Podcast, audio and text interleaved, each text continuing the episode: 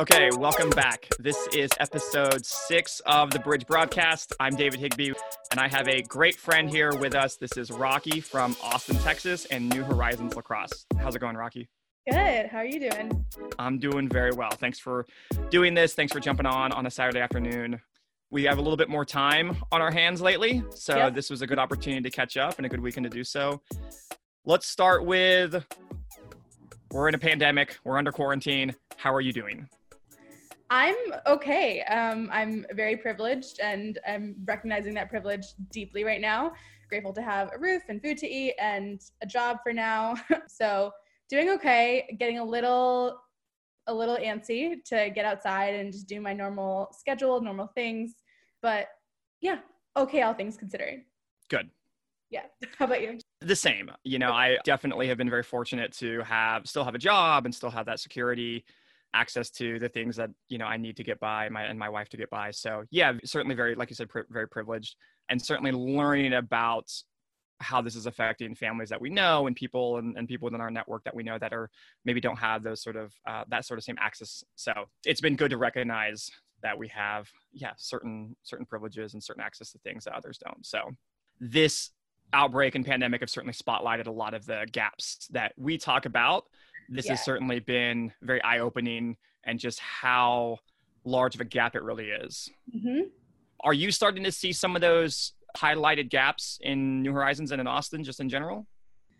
I, it doesn't feel like that different to me in terms of my, what I can see and what I perceive to be the case. I think people, I think the rest of the community is finally seeing a lot of the inequities that I think you and I probably see cl- more closely, being on the ground and being in these communities day to day. So it's it's really interesting to see that. So I feel like a lot of people who are being really emotionally impacted by this, but not tangibly impacted, if if you if you will. Right. Um, I think it's because they're they're dealing with this like emotional burden for the first time, and I feel like we deal with that day to day. So that doesn't feel different, but it's it's very interesting to see how people are like, sort of like growing this communal consciousness over like, hey, like this is like a real issue. We need to like go help the food bank out because there's like two thousand cars lined up today. So there's, yeah, I think, I think that hopefully will lead to something good permanently that comes out of this. Absolutely. We, and we've talked a lot about just within with our coaches and, you know, just people that we're still in contact with of, you know, after this all ends, like we now have a maybe greater awareness of those challenges that people face day to day. And maybe we're a little bit more aware of how to solve those problems down the line. Yeah. So hopefully, yeah, hopefully that's the, you know, those are the lessons learned from this. And we have just a better understanding of those individual challenges people have and families have. For sure. I hope so too. Yeah. It's fun to catch up with you because you were actually, you and David Hamill were the last two people I saw before no quarantine. Way. We yeah. Were so when I, you were the last people I've interacted with face-to-face before we went under lockdown. I was in Austin the Thursday before Dallas I S D spring break. So we don't have practices or games that Friday or that weekend because it was spring break. And then everything went into lockdown pretty much Sunday, Monday. Mm-hmm. And so, yeah, my last human interaction was you guys. So yeah, it's, it, wow. and, it, and it feels so long ago that I was down there. Just all, so many things have happened obviously since then, but uh, yeah, I, I was thinking about that earlier today. I was like, I think, I think they're the last two people I saw and hung out with before That's all of this. Give us a little bit more kind of backstory of yourself. Sure. And then maybe kind of roll that into your connection with New Horizons and getting connected with David. And then we can kind of expand into N H L, which by the way, I've realized you guys have taken on that acronym lately, which is cool. Yeah. So maybe we, you can kind of expand into N H L. Yeah. It's a little confusing just because there is an N H L already, but we'll, we'll, we'll workshop it a little bit in the future. But yeah, so I am not from Texas. I'm from the East Coast originally. I grew up in Connecticut where lacrosse is very big and grew up playing, grew up in this like pretty normal middle middle class suburb of Connecticut, and did my thing, did school, was like was really into school as a kid. Ended up going to Columbia, New York City for college. And I, of all the sports that I played growing up, I played soccer, basketball, volleyball. Lacrosse is definitely the, the one sport that I just felt the closest connection to, even though it wasn't the sport that I played the longest. So when I got there, I realized like, hey, Columbia's in the middle of New York City. There's no greenery anywhere around here. I'm almost never outside other than like walking from class to class and doing all the walking that you do in living in New York City. I want to be more active. I want to be active in a different way.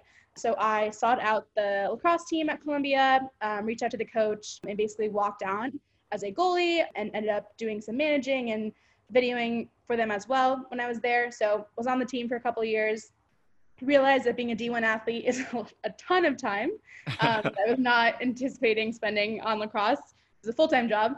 So towards my soft, end of sophomore year, junior year, left the team, did other stuff on campus, was really involved with extracurriculars, and then ended up graduating and realizing I didn't know what to do with my life, as many undergrads can probably relate to, and decided I wanted to go teach. So I moved to Chicago for a teaching program and ended up teaching around there for about a year. Realized I was over the cold weather, um, needed a change of scenery. So I just bought a one-way ticket and moved down to Austin. So when I was down in Austin, I, I taught here for around, I taught down here for about four to five years. And I think it was, yeah, it was almost exactly a year ago. I was on um, the website for this Central Texas Day of Giving. I know you guys have one up there as well. Um, the one down here is called Amplify Austin. So every February and March, there's an annual twenty-four hour period where, where nonprofit organizations in town come together to raise money for themselves. Always raises like ten million dollars or more.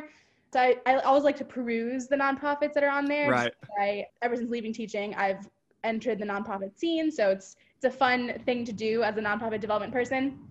So I was looking through the nonprofits and saw one that had lacrosse in the title, and I was shocked because I had not experienced anything lacrosse related down here in Austin whatsoever. Clicked on it, went to their website, and realized not only were they lacrosse focused, but they were focused focusing lacrosse on communities of color and low income communities, which are the communities that I come from. So mm-hmm. seemed perfect. Reached out to David immediately, and I was coaching within a couple weeks. Coached a team of three to fifth graders over at Overton Elementary, which is one of the public elementary schools down here in Austin, and told David basically like I wanted to do more. So he gave me more to do, and I became the director of fundraising and communication. That's funny. And I think that's how most people get connected to organizations like ours, right? It's just a Google search or just kind of this random happenstance. For those For those of you who are listening, we've mentioned his name a couple of times, but David Hamill is the founding director, the founder of New Horizons.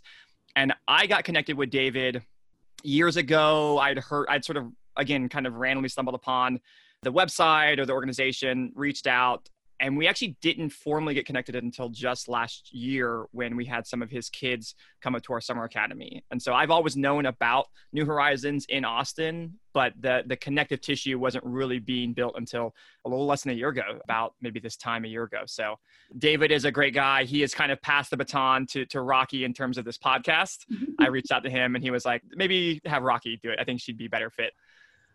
Let's talk about just the organization as a whole, right? And sort of the, the day-to-day operations or the programming of New Horizons. What was the current programming calendar like for New Horizons? Sure. So we were really, we're, we're definitely a few years behind Bridge in terms of development of programming. So we were simply focused on really building out the lacrosse portion of our program this year. We had two teams over at Martin Middle School, Title I Middle School here in Austin. We had about thirty I'd say twenty-five to thirty kids total between the two teams. And we were holding practices twice a week. We were we had multiple games on the schedule.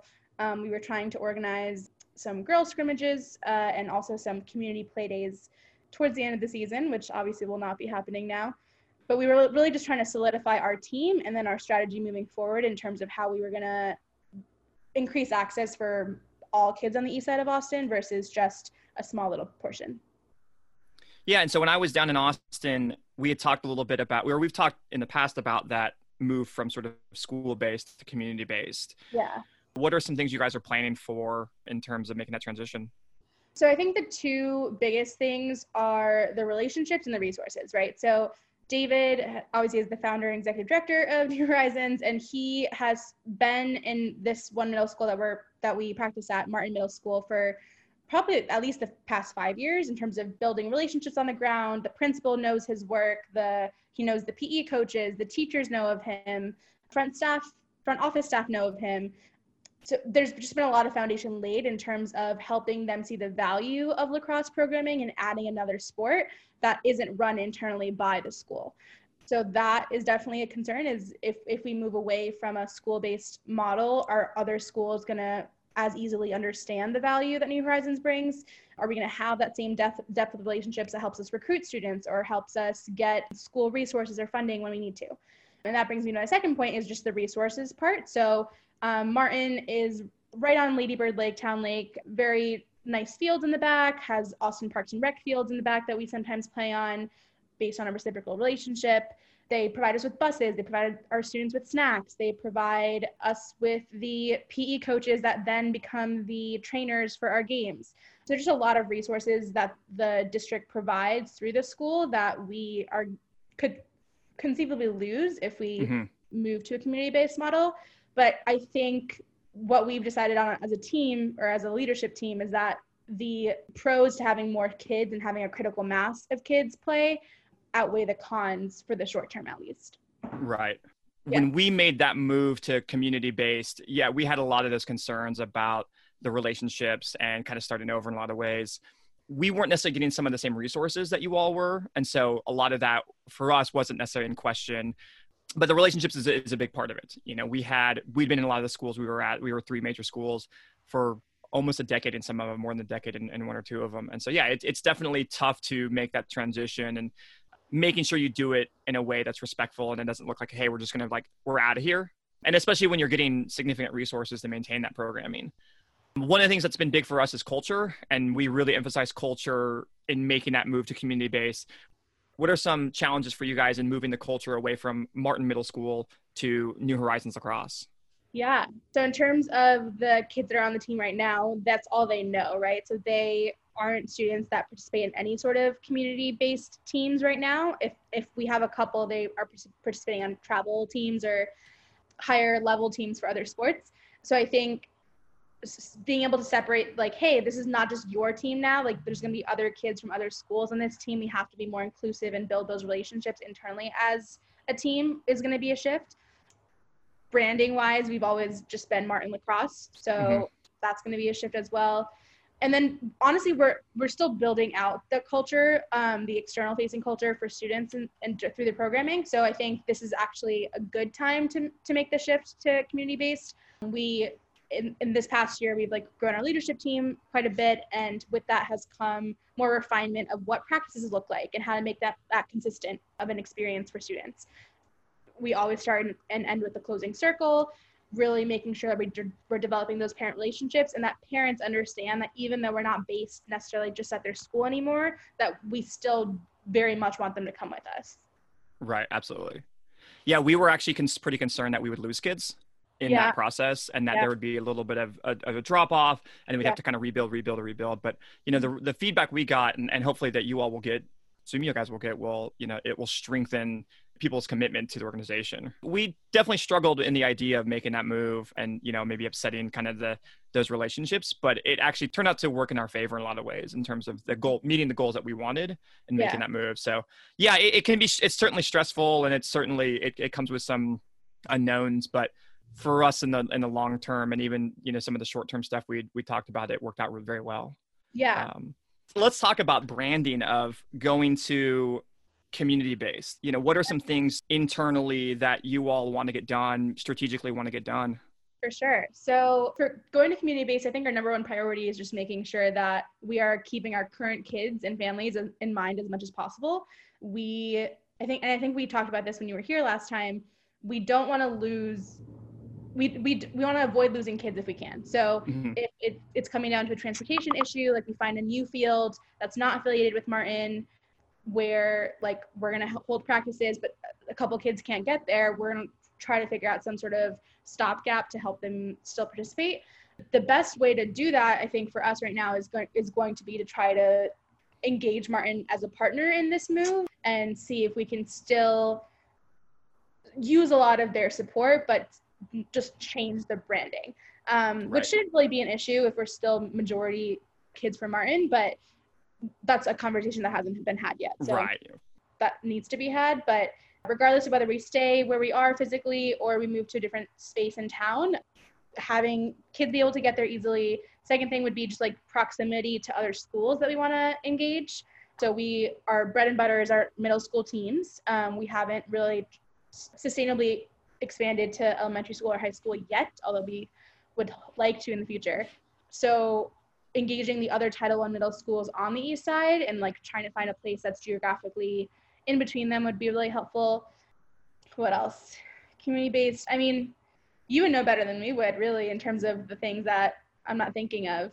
But I feel like well, transportation and space are the biggest, right? Yeah. And it's interesting because we have such different challenges. And I think that was one thing that was really spotlighted when I came down to visit was some of the things you guys deal with are significantly more challenging than things we, we deal with. And and I think that's the that's the whole for all urban-based lacrosse nonprofits, right? The makeup of any city mm-hmm.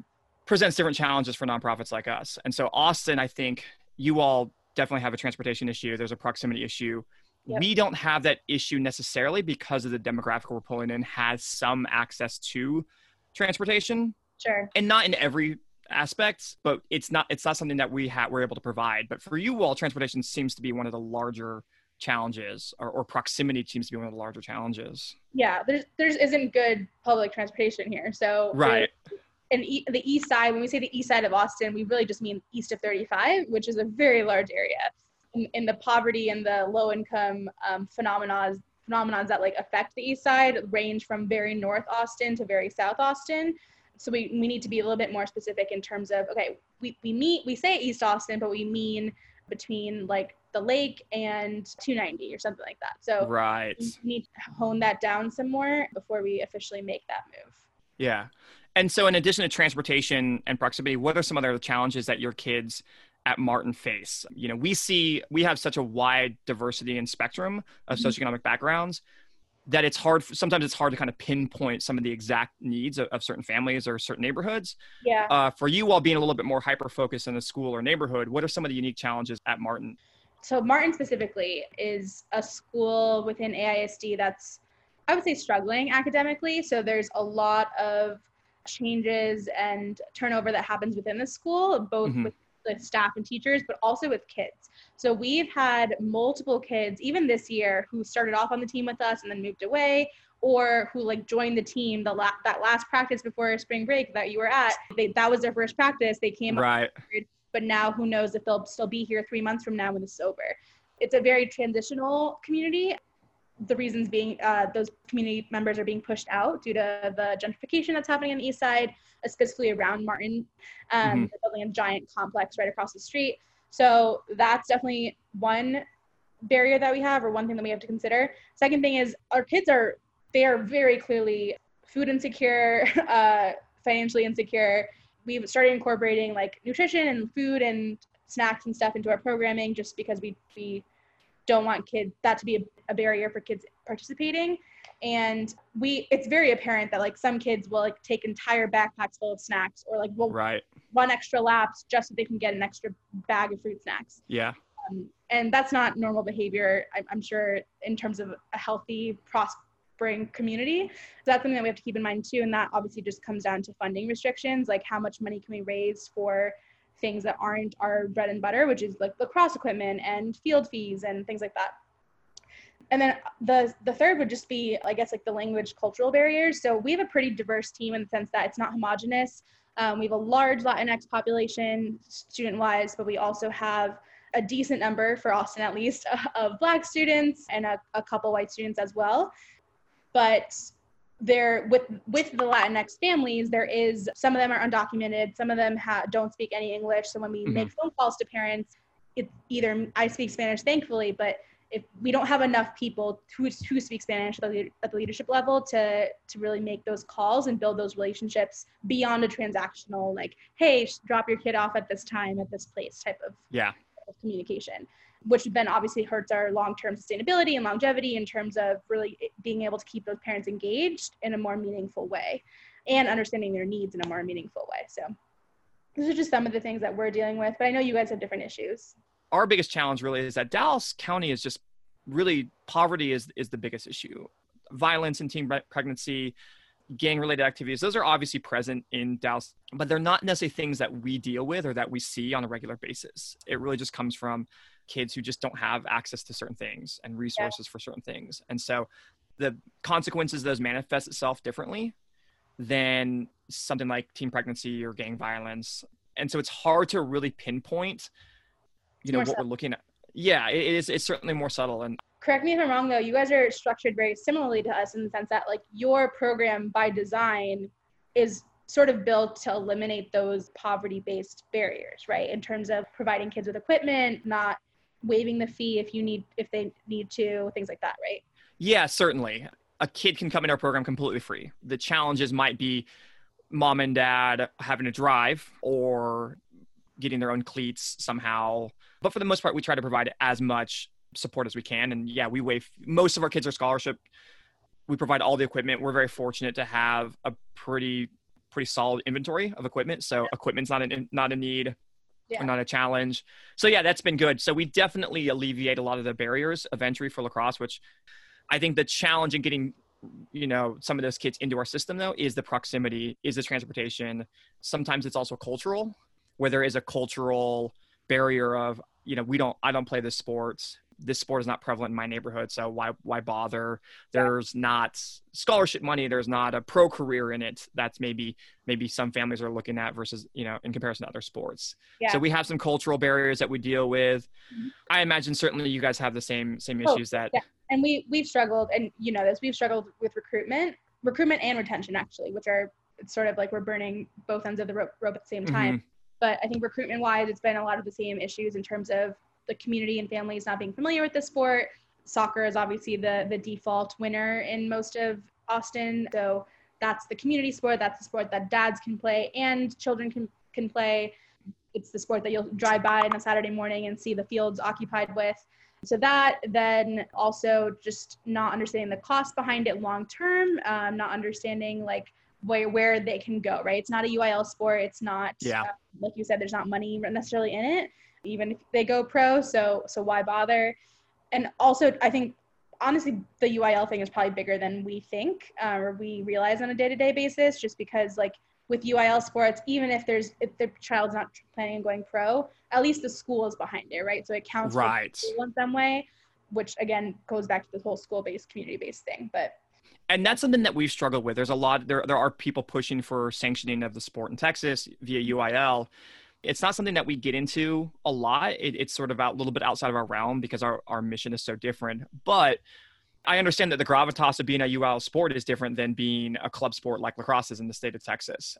And I don't know how you all function between sort of the, the fun side of sports and the competitive side. How do, how do you work that balance out? That's been a challenge for us. Yeah, it's been a challenge for us too. I think we're still figuring it out. Like this has been our, our I feel like our first real season in terms of having a large enough team where we have some people that are multi-sport sport athletes and then some kids who, yeah, this is going to be their only sport if they even continue. And we're trying to keep them engaged in that way. But I think we, at the end of the day, it's it's a mix, right? It's a balance. So mm-hmm. we are focusing a lot on skill development, and that way students can measure their, their progress and success over with themselves. So, hey, you couldn't pass yesterday, but you can catch now today. Or your ground balls are looking much better today than they did, did last week. So that type of positive feedback, I think, is keeping the focus on improvement um, and growth. And then the fun is just coming through through games and through the culture that we're trying to build on the team. One of the things I wanted to ask you, and this kind of goes back to how you got involved with New Horizons. So your your background now is in nonprofit, a fundraising aspect. What are your thoughts on how does COVID change the nonprofit realm? What are we seeing? What are we seeing from a funding standpoint, organizational standpoint, as we make it through this pandemic and then and on the other side?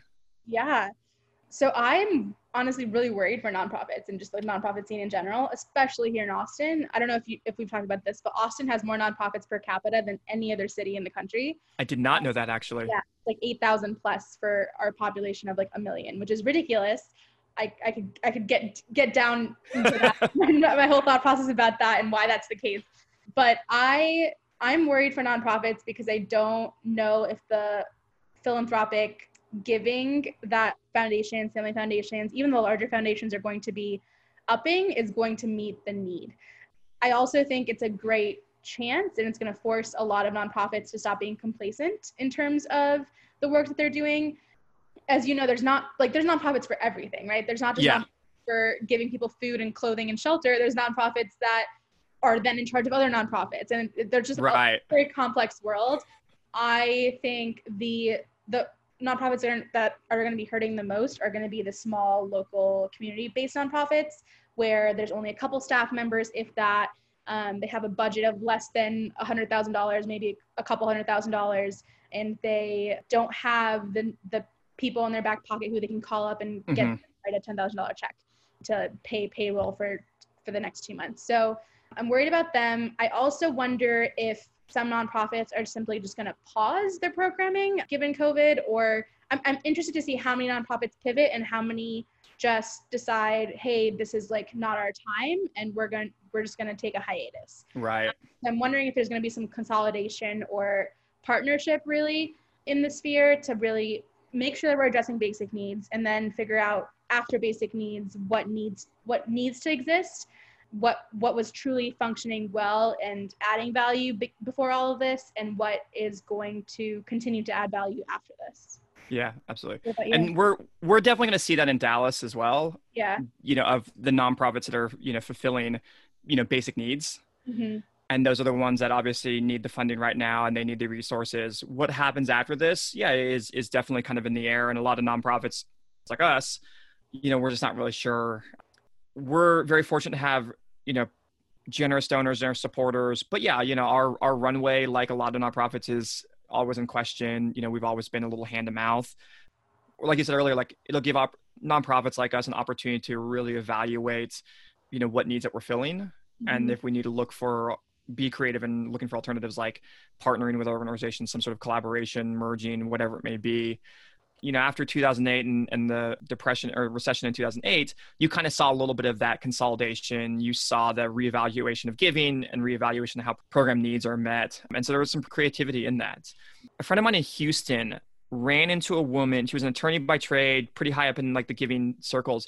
But basically after two thousand eight and with money tightening up, when you send us your um, grant application, I'm going to comb through it. And if I say you, you're done, you're done. Like I'm going to give you unsolicited advice of you don't need to exist, because I've looked at ten other nonprofits just like you. Yeah. You're just duplicating what's, you know, what's already being done in this neighborhood. And they have, they're doing it better with better metrics, better funding. I think some nonprofits did take it uh, to heart and say, you know, we really do need to look at what's best for the challenges that we're trying to meet. And sometimes that's not existing, right? Or that's, you know, kind of putting our egos aside.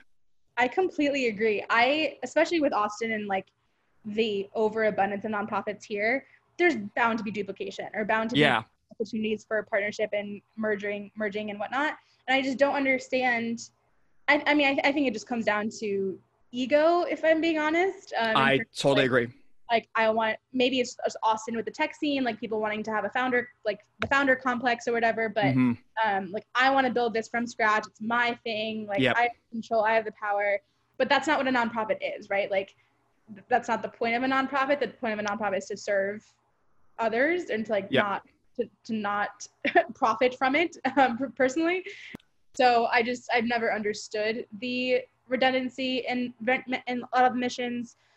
The nonprofit realm is going to change. And yeah. I think hopefully for the better. And I think, you know, you see the people talk about like, we can't go back to normal, right? There, there are too many, like you said earlier, inequities that need to be addressed in the right way when we get out of this. And I think for the nonprofit industry, we've got to find a way to continue to do things at a high level, efficiently, mm-hmm. and with the people that we serve, their needs in mind. What's some of the silver lining, or what are some of the things that you all are looking forward to post-COVID? Um, I think really moving like that transition from school-based to community-based, we were going to do a lot of foundational work for that this summer, but that seems like it's not going to happen just because I don't even know if schools are going to be open in the fall, honestly. Yeah. So I don't think this is the right time to start having those conversations um, or engaging people in the city to brainstorm spaces and lighting and transportation and all those different pieces that need to be pulled together. I think just getting back on the field and having normal practices will feel like such a big win, because we we've done it for this entire year now at this point, since like November, I guess, is when we did fall ball, but it doesn't feel routinized yet, right? So it yeah. doesn't feel consistent for the kids or for us, because we've gotten new coaches this year, et cetera. So I think just having, if we can get out there in the fall at all, like a fall, like a small fall ball program, and then have a full spring season, I think that will be a huge win for us. Yeah. Are you finding ways to stay engaged with your kids right now?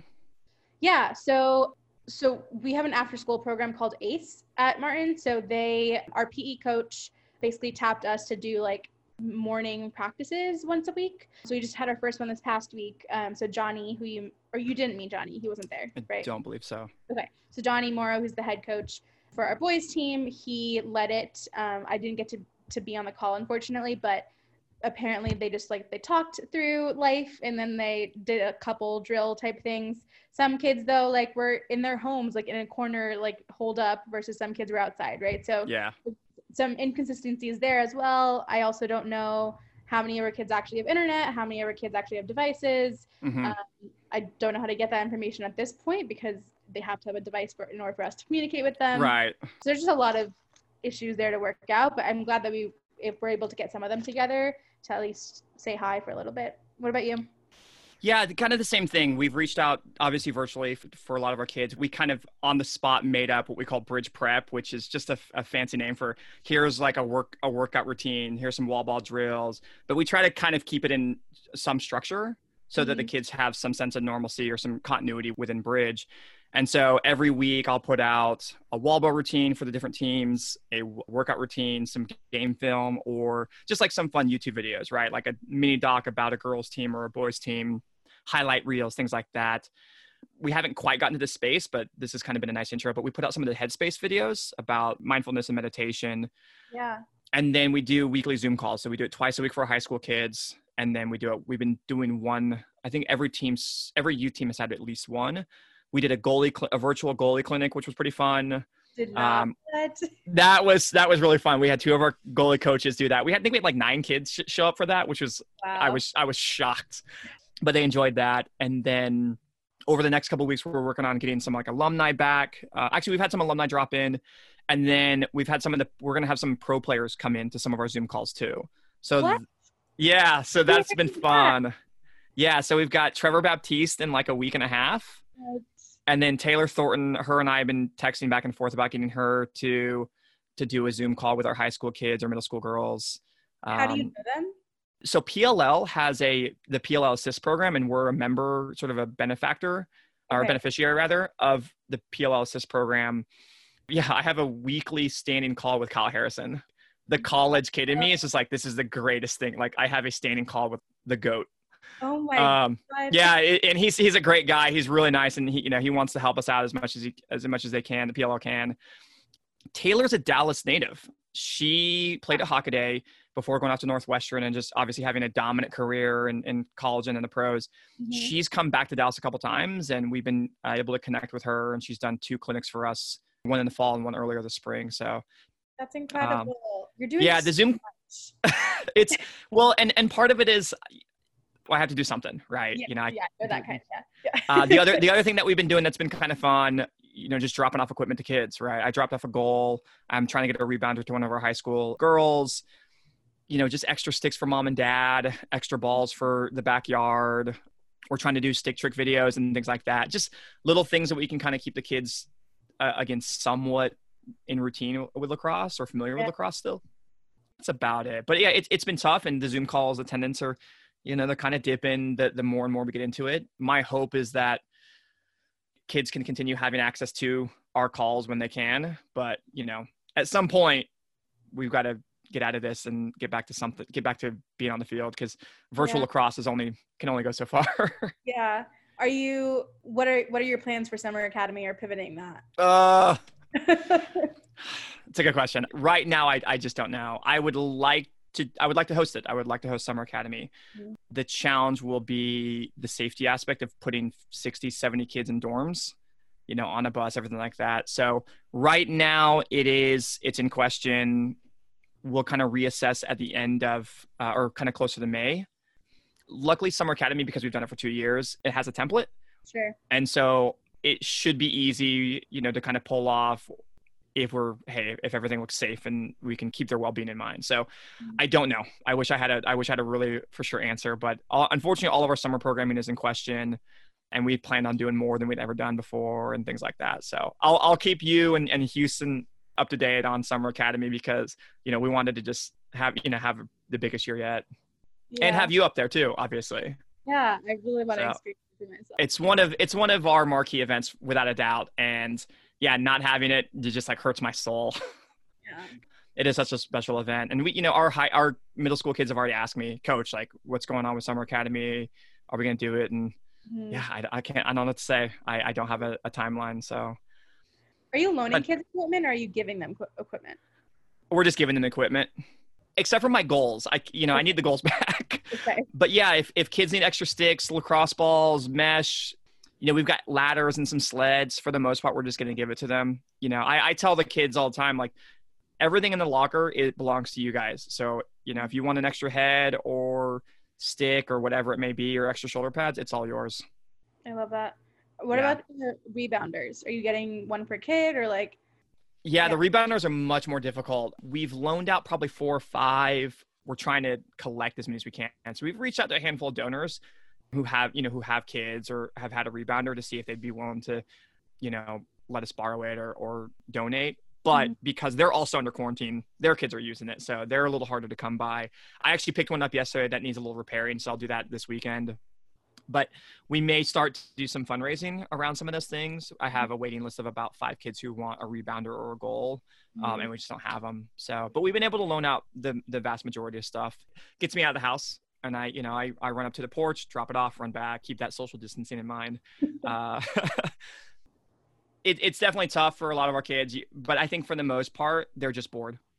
Yeah. I think that's, that's the biggest thing we're coming away with is, you know, obviously a lot of families have challenges and there's certain needs that aren't being met, but in a lot of ways, Bridge, we're not, you know, we're not that first responder type mm-hmm. organization, right? So if there's food access needs, our families are going to other resources. We're not necessarily that resource for them. Yeah. We're just not in a position, we're not going around handing out food and, and masks, and, you know, we're not a healthcare organization, things like that, but we want to certainly be present and available to our kids when we need them or when they need us. Yeah, for sure. Do you want to say anything to your kids who might be listening? None of our kids are listening. But... Oh, no. Okay. Yeah. Pod- again, podcasting for middle school kids is not. Yeah. Not the preferred medium. I'm trying to think if I, if I have anything else to say, but... I mean, yeah, just really just letting people know up there that we exist down here. We're trying to be the Bridge of Austin. So if you want to come help us out with any of that, let us know. Absolutely. I appreciate you, you doing this. I appreciate you, your time. This is really fun. Yeah. I will, yeah, I really do appreciate it. Of course, anytime.